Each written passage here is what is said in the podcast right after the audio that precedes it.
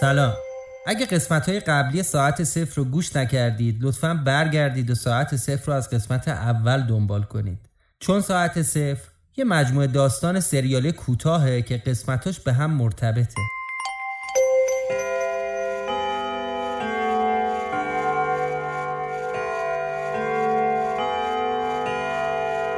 شما به پادکست ساعت صفر گوش می‌کنید.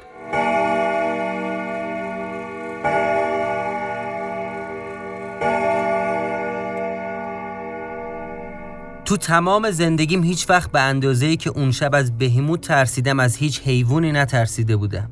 حتی همین الانشم هر وقت توی کوچه و خیابون یه گربه سیاه با چشمای روشن می‌بینم تنم یخ می‌کنه. بگذریم.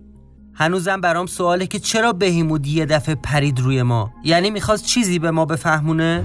یا شایدم داشت اختار می‌داد که دیگه بر نگردیم اونجا؟ نمی‌دونم. به نتیجه نرسیدم. ولی یک کاش دیگه بر نمیگشتم تو اون خونه. یادم هانیه تا مرز سکته کردن پیش رفت اون شب. تنها چیزی که اون لحظه به ذهنم رسید این بود که از اونجا فرار کنیم. موقعی که داشتم هانیه رو میرسوندم دم خونش خیلی مصمم بودم که دیگه پامو تو اون خونه نذارم.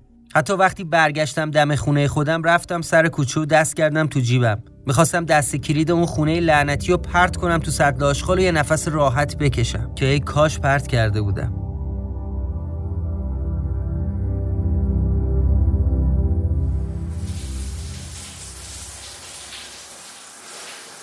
اون شب برگشتم خونه و یه دوش گرفتم. با حوله نشستم جلوی تلویزیون و یه لیوان چایی. تا حالا برات پیش اومده یه دفعه استرس و دلشوره شدید بگیری. انگار که منتظری هر لحظه یه اتفاق بدی بیفته اون شب تمام مدت اینطوری بودم. البته بی دلیل نبود ولی انقدر بود که حس می کردم دست و پام داره زغزغ می‌کنه. همین بود که نتونستم راحت بخوابم. به محض اینکه چشمم رو هم میذاشتم یاد عکسایی رو دیوار دینگ دینگ ساعت و جیغ اون گربه میافتادم. و اون نامه. آخه چرا این آدم اومد سراغ من؟ رو چه حسابی منو انتخاب کرده بود؟ تمام اون شب مدام به این فکر می‌کردم که خواسته در حق من لطف کنه یا منو بندازه تو دل یه ماجرا.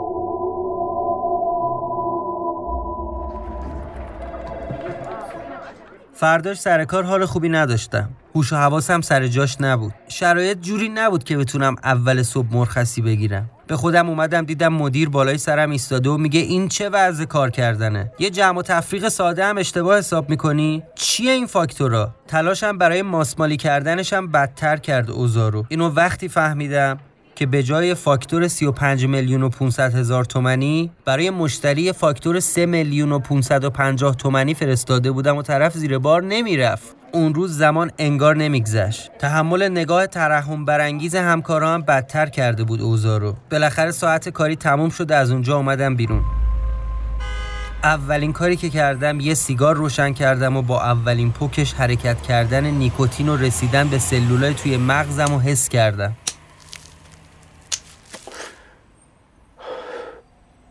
یکم که حالم جا اومد دیدم نمی‌تونم صدای شهر رو تحمل کنم انگار داشت مغزم رو رنده می‌کرد هدفون گذاشتم تا موزیک نجاتم بده از این حال و هوا Darkness, my friend. I've come to talk with you. Because a vision softly creeping left its seeds while I was sleeping. And the vision that was planted in my brain still remains within the sound of silence. همینطور پیاده می اومدم سمت خونه و با موزیک و سیگار سعی می کردم حالم رو خوب کنم تصمیم گرفتم به هانیه یه زنگ بزنم. زدم. جواب نداد. ده دقیقه دیگه دوباره زدم. بازم جواب نداد. نگرانش شدم. یه اسمس براش فرستادم. با خودم فکر می‌کردم یعنی چی شده؟ اتفاقی افتاده براش؟ یا نکنه از من ناراحته؟ مگه من کاری کردم؟ مدام اینا توی سرم میچرخید تا اینکه مسیجم رو جواب داد. خوبی؟ من نمی‌تونم باهات صحبت کنم. بابام دیشب پدرم رو در آورد از بس سوال پیشم کرد که چی شده؟ چرا رنگت پریده؟ چرا گریه کردی؟ حالم خوب نیست خودم بهت زنگ می‌زنم. یعنی چی؟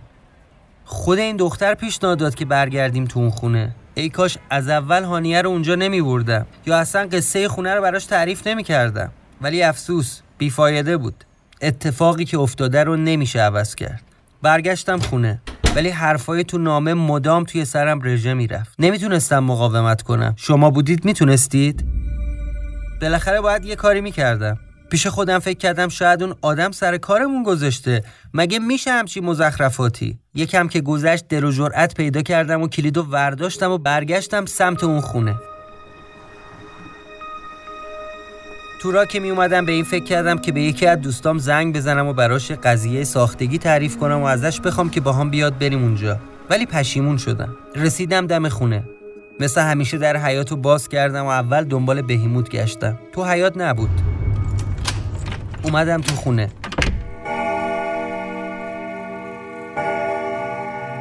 این دفعه سانتیمتری جلو می‌رفتم از ترسم. مدام منتظر بودم که نکنه اون گربه دیوونه بپره رو سر و کلم حتی میترسیدم عکسای روی دیوار رو نگاه کنم. یادمه که اومدم وسط پذیرایی یه نفس عمیق کشیدم و سعی کردم همه چیز رو دوباره وارسی کنم. اول دوروبرم رو نگاه کردم. تلویزیون. مبل دو نفره روبروش که نامم هنوز همونجا افتاده بود. میز و روزنامه ها و یه مش کاغذ. عکسای روی دیوار. و اون ساعت های خواب مونده. نامه رو برداشتم تا آخرین خط رو دوباره بخونم. بهتر از این موضوع به کسی چیزی نگی. وگرنه هر بلای امکان داره سرت بیاد. حرفمو جدی بگیر.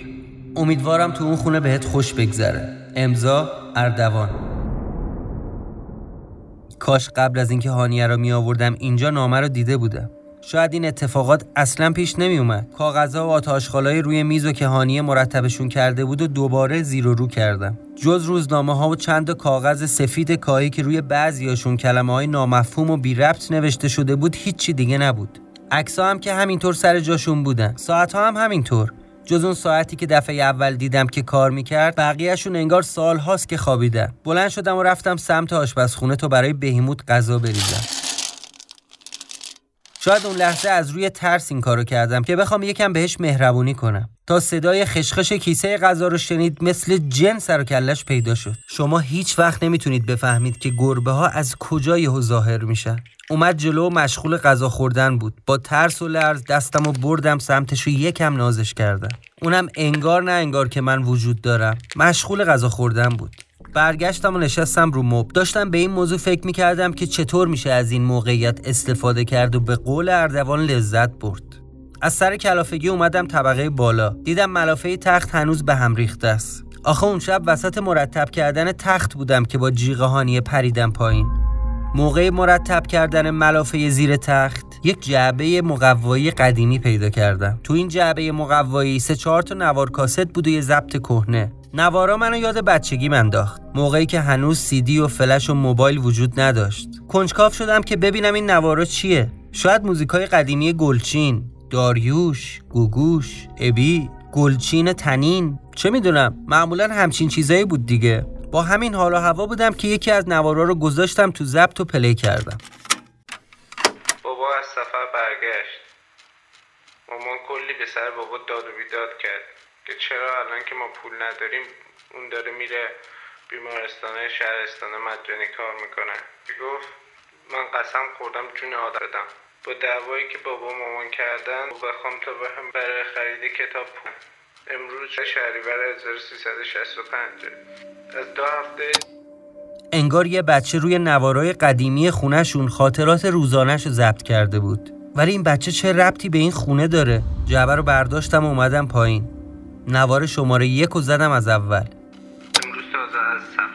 برگشتیم. دفتر ما توی سفر گم کردم و از امروز می‌خوام روزنویسم رو توی این واکمن ضبط بکنم. این واکمن رو بابا بهم داده. می‌خوام صدا ماهیم به بعد ضبط بکنم. چهارشنبه 13 فروردین 1365 امروز 13 به در بود. صبح از صدای بلند تلویزیون بیدار شدم. بابا گفت 13 به دری 20 13 به در. خیلی دوست داشتم روزم بیرون خونه باشم. اما نشد. کل محله اون عزادار دیشب کلی شهید آوردن.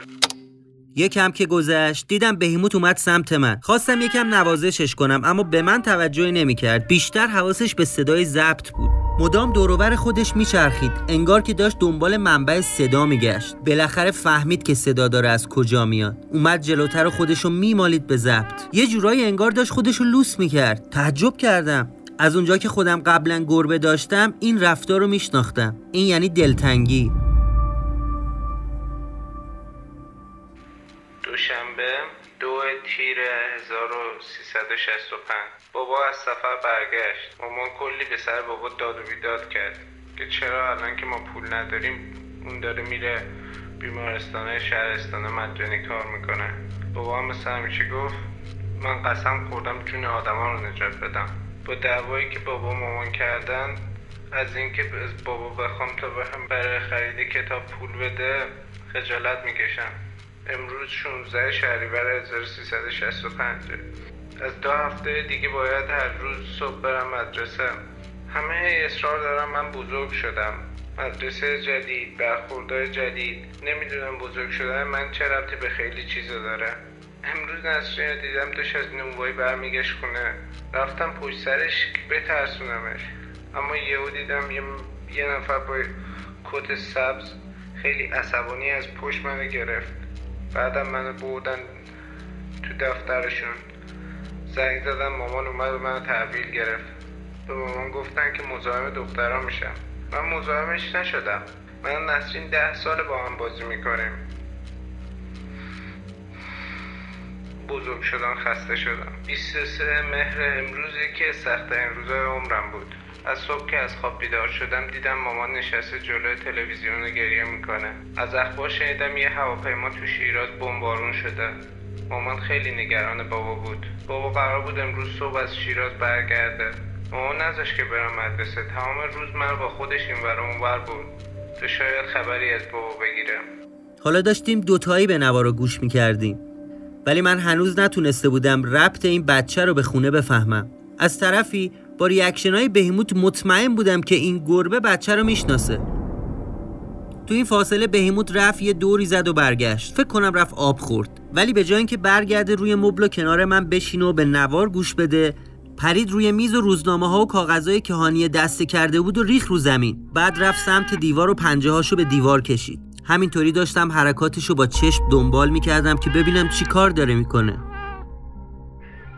کنار تابلوی چیزهایی هست که نمیدانی عکس دو تا پسر بچه بود که یکیشون هم کلاه گذاشته بود سرش. یادم دفعه پیش با هانی هم این عکس رو دیده بودی. حالا که دقت کردم انگار بهیموت رفته زیر عکس این دوتا بچه و داره اونا رو صدا می‌زنه. اونجا بود که فهمیدم صاحب صدای این نوارا یکی از این پسر بچه هاست تو حال و هوای کشف اخیرم بودم که یهو صدای نامعنوسی شنیدم.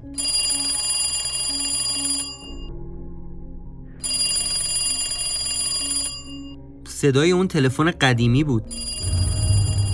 با خودم فکر کردم حتما اردوانه. می‌خواد ببینه من اومدم تو این خونه و به این گربه غذا دادم یا نه. دو قدم رفتم به سمت تلفن ولی یه دفعه پشیمون شدم. با خودم گفتم اگه اردوان نبود چی؟ همونجا خوشگم زده بود. نمی‌تونستم تصمیم بگیرم. تلفنم انگار قصد نداشت قطع بشه. همینطوری داشت زنگ می‌خورد. اونجا به خودم گفتم انقدر بیخودی نترس. اصلا توجهی نکن. برگرد سر جات بشین و کارتو انجام بده. همین کارم کردم. دفعه دومی که تلفن زنگ خورد انگار اصلا قصد نداشت قطع بشه. همینطوری که تلفن زنگ می‌خورد بهیموتم از روی میز پرید به سمت تلفن. اومد زیر تلفن دیواری وایساد. برگشت و زل زد تو چشای من. دیگه مطمئن بودم باید تلفن رو جواب بدم. چون به طرز غیر معمولی زنگش قطع نمی‌شد. با یکم استرس گوشی تلفن رو برداشتم و گذاشتم دم گوشم. اون لحظه فکر هوشمندانه ای به سرم رسید. گفتم بهتره اول گوش کنم و بعد بگم الو. ببینم چه صدایی داره از پشت خط میاد.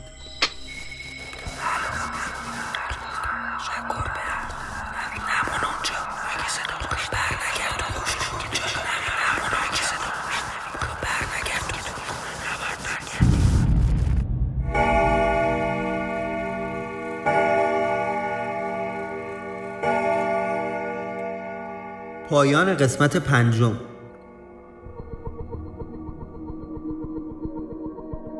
نویسندگان و خوانشگران این قسمت هادی تامه امین متین. شما می‌تونید پادکست ساعت صفر رو رو همه وبسایت ها و اپ های پادگیر پیدا کنید. فقط کافیه عبارت ساعت صفر رو به فارسی search کنید. برای اینکه از اومدن قسمت جدید ساعت صفر مطلع بشید لطفا ما رو subscribe کنید. یادتون نره که ما رو به دوستانتون و همه کسایی که به این ژانر از داستان علاقه مندن معرفی کنید. راستی همین الان می‌تونید ما رو در اینستاگرام و توییتر فالو کنید. این یه راه ارتباطی خوب بین ما و شماست. منتظر قسمت بعدی ما باشید.